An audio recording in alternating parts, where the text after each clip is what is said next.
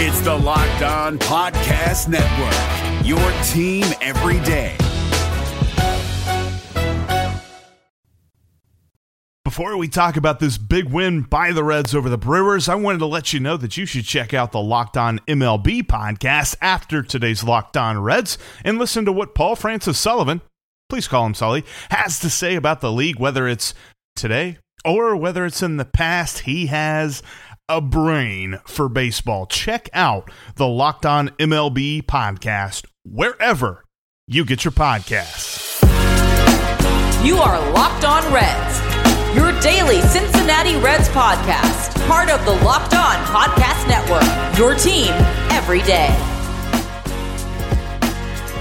What's going on, Reds fans? Welcome in to the Locked On Reds podcast. This is the daily podcast about the Cincinnati Reds, and I'm your host, Jeff Carr, superfan and addict. Turn my addiction into information for you. We've won five in a row. All right, not we. I'm, I'm not on the team, and neither are you, unless you're a player and you're listening, which that's really cool. But the Reds have won five in a row. They're three games back of the Cubs and the Brewers for the NL Central lead and they did it in one of the most stressful, scary ways possible. But hey, we're going to talk about this win here today and preview the series finale, a chance for the Reds to get a sweep over the Milwaukee Brewers. What? Yeah, sweep. We're going to talk about that here. All in just a minute. Before we get into that, though, make sure you're following the podcast on whatever app you're currently listening to. Also, follow me on Twitter at Jeff Carr with three F's and follow the show on Locked On Reds and save the Locked On Reds line number into your phone at 513 549 0159. Get excited about two things. Tomorrow, we will have the Locked On Padres host, Javier Reyes, will join me for a Reds Padres crossover. Looking forward to that. And next week, next Monday, we add video. There will be a YouTube channel, the Locked On Reds YouTube channel will begin next Monday. I'm very excited about that. I and I think you should be too. All right, let's talk about this when the Reds get their fifth win in a row. This one came completely differently. So the first game against the Brewers, they just scored a billion runs and scored on them to death. Game 2 was a lot different because Brett Anderson had his best stuff. They got the absolute A game. I don't even have to look at this dude's game log on baseball reference to know that that was Brett Anderson's best start of the year. Nine strikeouts, one hit allowed, one walk allowed. That uh, you're not getting better than that unless you're throwing a no hitter. And yeah, Brett Anderson hasn't thrown a no hitter this year. But to counter was the return. I'm saying it, and I think you're saying it too. I think everybody's saying it. La Piedra is back. That was more like it. And we can begin to expect this from him every fifth day out because this is what we were looking for. We were looking for limiting the base runners, limiting the damage. I'm not saying he's going to pitch a shutout every time out, but seven shutout innings, six base runners, six strikeouts. Absolutely phenomenal Love that from La Piedra. And the velocity was still amazing. It wasn't as if he was like, okay, I'll take a couple miles off and I'll control it better. No, he's got control. He didn't throw his sinker into the middle of the strike zone and get it clobbered. He didn't throw his changeup in the middle of the strike zone and get it clobbered. He kept the sinker in the bottom slash and the inner side and all that stuff. And they had the changeup working down low. Did he and Tyler Stephenson?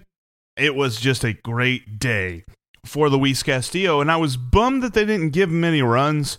But I'm not a guy that gets all bent out of shape about a pitcher getting a win. More so is just the recognition.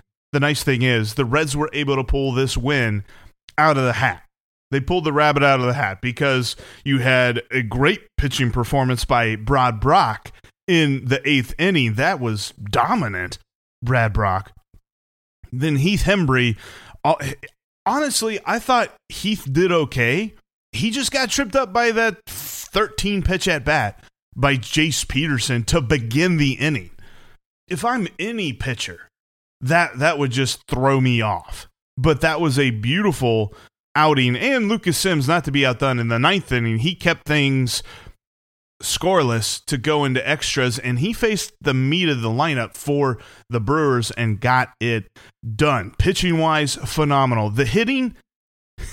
I, would love to say, and I said this in my lockdown now, uh, the hitting did just enough, but by just enough, I, that means that since the pitching was able to survive and get them to extra innings, the Reds just have some sort of hold over extra innings games this year. Don't get me wrong, I don't think that this is a talent. I think this is more circumstantial evidence. Maybe we use the L word and saying that it's luck, but they held on the pitching if you saw like the old spider-man movies the ones with tobey maguire in i think it was spider-man 2 where he held the train. He was shooting all his webs onto buildings and stuff trying to hold a runaway train from running off the track and killing hundreds of people. And that was pretty much like what the reds pitching was doing. They were just holding on for dear life until the bats could give them something well, in the 10th inning, they gave them something in like the weirdest of ways, the most baseballist of ways, because the bases were loaded. Gino was up. He gets hit by a pitch. Boom, 1 nothing. Well, that's exciting. And then following him, Kyle Farmer comes up, hits a sacrifice fly. The Reds are up 2 to nothing, and all of a sudden, this game feels like it's in hand. But the 10th inning, I mentioned Heath Hembree the 13 pitch at bat, it seemed like every pitch after like the sixth or seventh pitch, you started to get a little bit more nervous about Jace Peterson probably getting on base. Heath Hembree was able to work a strikeout through that. That was one hell of a battle. And, and if you're telling me, like, obviously there are marquee pitching and hitting matchups in this sport. Like, talking about, like, I don't know, like if you just want to dream it up. Max Scherzer. Oh, well, okay, this probably happens a lot. Max Scherzer against Ronald Acuna. Um, let's go a dream pitching matchup of Trevor Bauer against Mike Trout or something like that. Yeah, you're not going to put Heath Hembree against Jace Peterson on that list, but that was a lot of fun if I were, you know, if I didn't have as much skin in the game for the Reds as I do. That was a lot of fun to watch. And now that the fact that we know that Heath Hembree got the strikeout, I can say that was fun. But that was a long at bat that really kind of threw him off. So Amir Garrett had to come in and get the one out save, but Garrett looked phenomenal against Pablo Reyes to end the game. And that was that. The Reds won two to one as Hembree did allow a run. And looking ahead to today's game, seriously doubt we see Heath Hembree. He's pitched a lot in the last two days. So I think he's unavailable tonight. Probably not going to see Brad Brach tonight. Probably won't see Lucas Sims today. I keep saying tonight. It's today. So it'll be interesting to see how David Bell pieces together this bullpen without those guys because Heath Hembree has been the guy who has stepped up in the absence of Tejay Antone, and he's done so pretty admirably. Like, I'm not going to say, sit here and tell you that we have found the third best pitcher in this bullpen. I still think that is a work in progress, but the bullpen as a whole has stepped up. I mean, you knew something had to give because they were coming up with some of the worst statistics you've ever seen in a bullpen. But like Joel Luckhaupt tweeted late last night, he said, Reds bullpen during the current five game win streak has 15 and a third innings pitched and a 1.17 ERA, 27 strikeouts to five walks, and opponents are hitting 098 against them that is more like it. That those are the kind of stats that are going to normalize the numbers that we've been seeing from this bullpen that have been so stomach churning. But they got the win and they got a shot at the sweep tonight. All right, we got some more to cover. We're going to talk about a couple of news items and look ahead to this pitching matchup. Before we jump into all of that, though, I wanted to let you know that today's episode of the Locked On Reds podcast is brought to you by Sports Trade. Sports Trade is the brand new website that merges fantasy sports and the stock market and you can make some cash by owning stock in your favorite players. Check out Sports Trade today. Go to sportstrade.com and watch the video on how it works so you get the lay of the land. And I'll give you a quick synopsis. The way that you make money on Sports Trade is as easy as a one two step process. The first step is player performances that are basically like fantasy sports scoring performances and, they ascribe value to that each and every day. The second step is just supply and demand. The more demand that a player has, the higher his value goes. Check out Sports Trade today, set up your account, and then you can start buying as much stock in as many players as often as you like. Build your player portfolio and watch your values rise at sportstrade.com. Speaking of growing your money, I've been telling you guys about Wealthfront here for a little bit. They are a company that can help you grow your savings through a portfolio of diverse low cost index funds. They put it all together themselves based on preferences that you set. There's no worry about having to watch the stock market every day. There's no worry about manual trades and doing it all yourself because Wealthfront takes care of it themselves. Go to wealthfront.com slash locked on MLB and get your first $5,000 managed for free for life. Wealthfront has been entrusted with over $20 billion of assets, and they can help you grow your savings today. Check them out at wealthfront.com slash MLB. That's W-E-A-L-T-H-F-R-O-N-T dot com slash MLB. All you need is $500 to get started and watch your money grow at wealthfront.com slash MLB. There are a couple of injuries that are coming up, at least so far as the IL stint is concerned. Both Mike Moustakas and Sonny Gray seem to be progressing in the right directions. Uh, Sonny Gray's injury, according to David Bell, is progressing right. They they don't have a first start date for him, though his 10 day IL stint will expire, or not expire, but at least the 10 days will be up this Saturday, the 19th. What is interesting is his spot in the rotation is due up the 18th. So Tony Santillan supposedly will get at least one more start in the major leagues before Sonny Gray returns.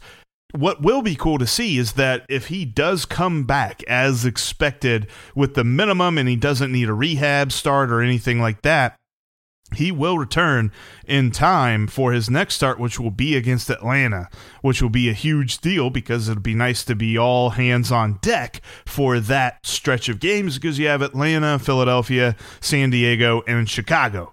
It'd be nice to see him back. And also, speaking of coming back, Mike Moustakas had his first uh, rehab start at AAA on Tuesday. He went one for three.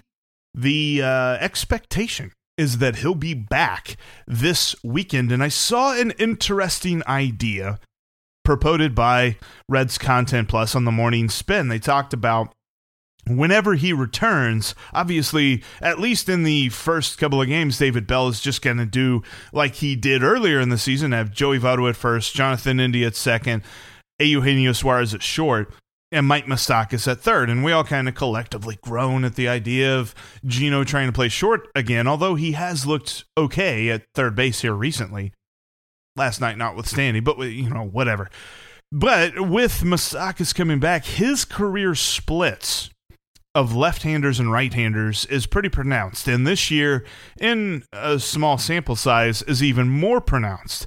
Maybe they look at a platoon situation now the platoon would basically be Suarez would play third base whenever they face lefties, and then Kyle Farmer would start at shortstop against lefties. I don't know if I love that idea, but at least it's a way to maximize value against left handed pitchers because then you have Aquino and you have Stephenson, and the Reds have a very nice right handed lineup against a left handed pitcher. And they have some options. And we know that David Bell loves options. But I think that for as much as we have debated and as much as we've thought, and as much as us fans have tried to create scenarios in which Gino is in the lineup but doesn't have to play as short, and Moose is in the lineup but doesn't have to play second, so that Jonathan India can be in the lineup I, I think it's still going to be India at second, Gino at short, and Moose at third. Not saying I agree with it, but saying that's what that's going to be, at least in the beginning.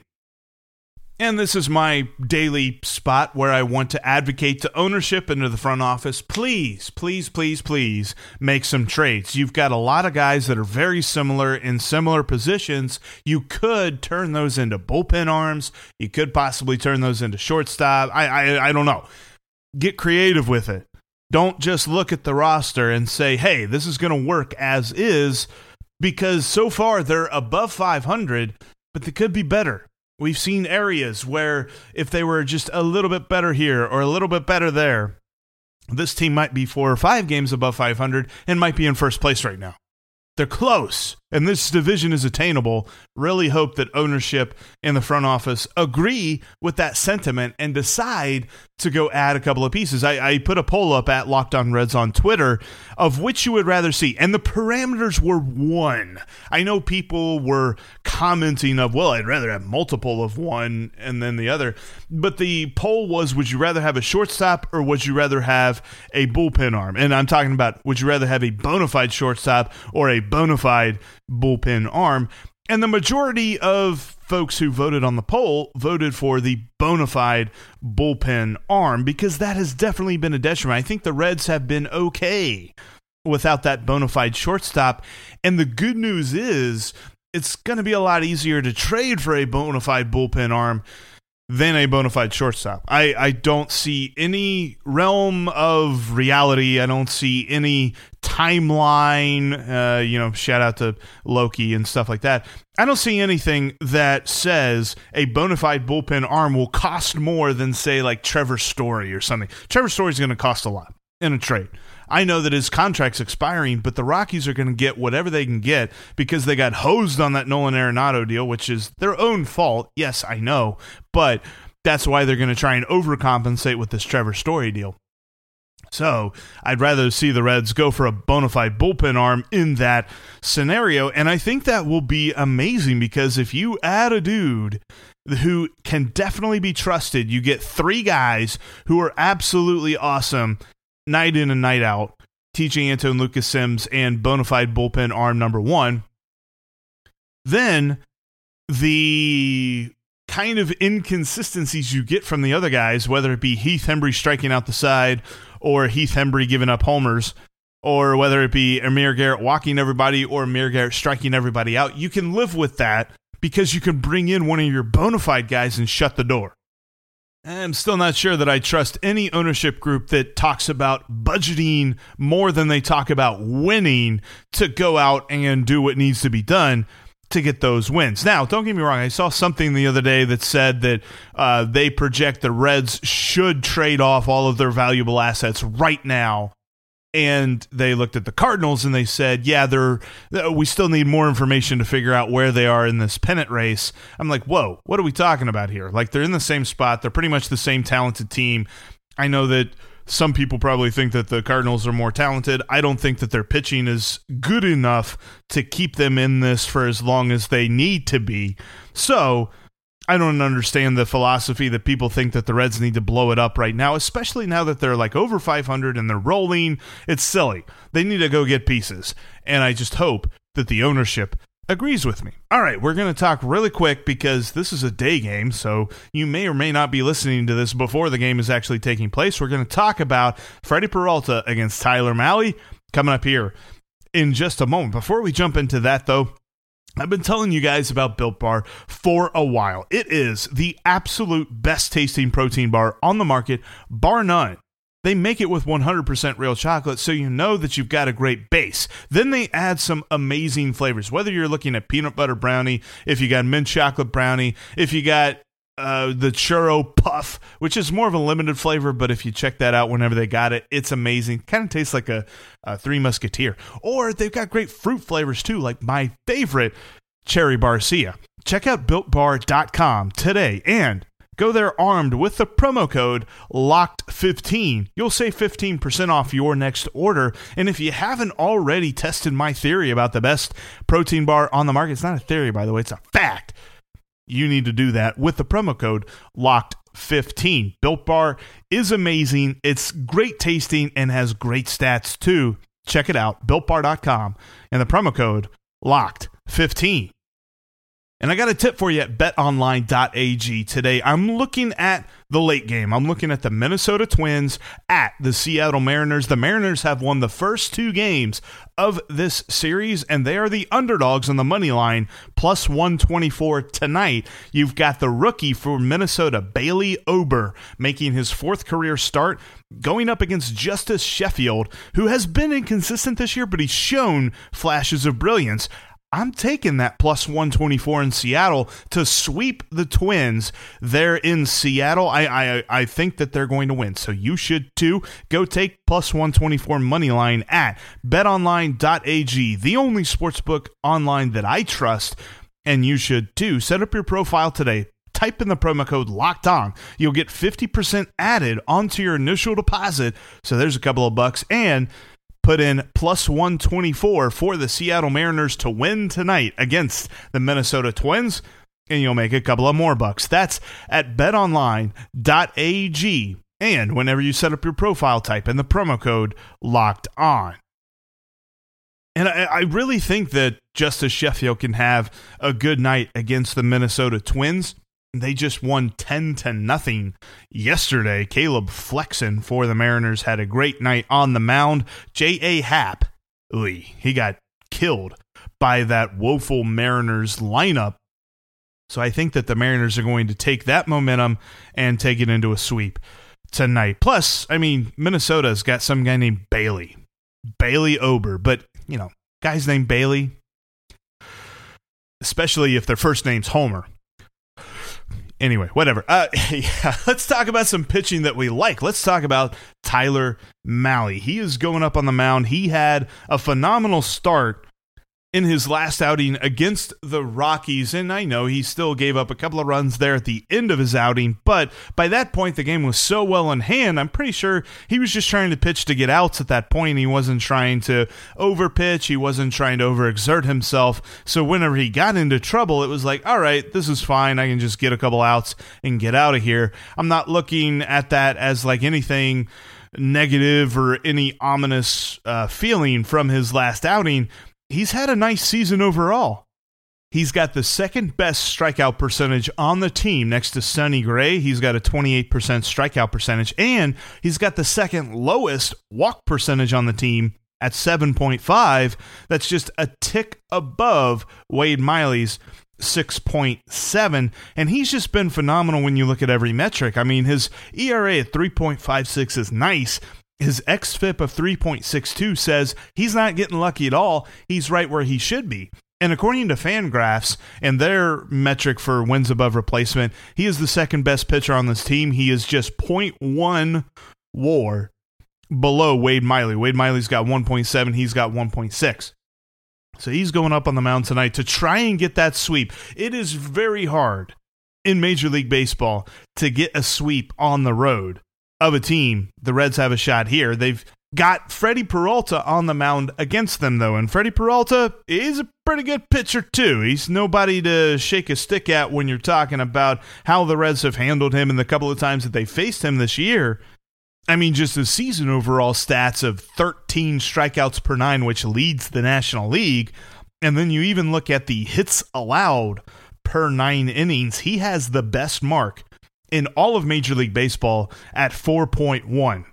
Not many people are hitting them, and the Reds are included in that list because so far this season, they faced him twice. And in those two starts, he has eight and two thirds innings. Now, one of those was a rain shortened start. That's why he hasn't thrown a ton of innings against them. He has allowed three earned runs on two homers, but that's only five total hits, and two of them are home runs. So the Reds don't hit him very well. He's got six walks compared to 13 strikeouts. So the moral of the story here for the Reds lineup is be patient. Don't chase everything he throws because he's going to throw a lot of pitches. Freddie Peralta tries to pitch around everybody, he tries to nibble at the corners. And obviously, he's been successful at that this year, but he's also given up some walks. So be patient in that and let's see some walks on the base pass. The nice thing is he's a right-handed pitcher, so we'll see more of a normal lineup. Tucker Barnhart will get back in this one. We'll see Tyler Naquin back in the lineup on this one. Maybe even see Shogo Akiyama as a pinch hitter and actually get a hit or get an at bat. He didn't even get an at bat last night. Now he was up at the plate in the tenth inning, but Mike Freeman in that ridiculous base running gaff gets picks up gets picked off of second base while Shogo's up to bat. So that's it. He didn't get the hit. He didn't. You know, he was up there for a minute. The universe doesn't want Shogo to get at bats. It's it's crazy. It's it's almost as if the the one guy who was on the Reds last year, whenever the Reds got Shogo, and now isn't on the Reds this year, was the only guy that wanted him there. I don't know. That's just a uh, it's a theory that I got floating around in my mind, like what on earth is going on here? But maybe he'll get in at bat today. Who knows? We'll see. Going up against Freddie Peralta, and the nice thing is, and maybe they will because he seems to be not human. But the Reds may avoid seeing Josh Hader tonight because he pitched yesterday. That was his fourth appearance in the last five days. So maybe they'll get through this one. Hey, and that's another thing too to look at that win, the second game of the series. The Reds got the absolute best shot that Brett Anderson can throw. They got Devin Williams and they got Josh Hader, and they still somehow come out of that game with a win. That's awesome. We'll probably see Devin Williams tonight, but I don't think they'll see Josh Hader. Let's see what happens. There's coming up today, 2:10 p.m. Weird start time, but hey, that's what happens when they're on Central Time. We'll be all over it on Twitter at Jeff Carr with three F's and at Locked On Reds. And make sure that you're following this podcast because we'll recap it tomorrow. We'll also bring in Javi Reyes from the Locked On Padres podcast to talk about this Reds Padres series as the Padres are looking to avoid getting swept at Colorado today. Yeah, Colorado has won the first two games of that series against the Padres. There's just some kind of voodoo magic at Coors Field. All right, that's going to do it for us today. Say thank you so much for downloading and listening to the podcast. I will talk to each and every one of you tomorrow.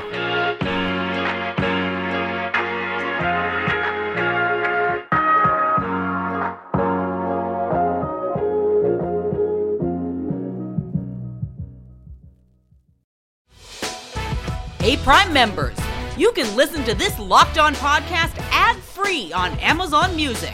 Download the Amazon Music app today.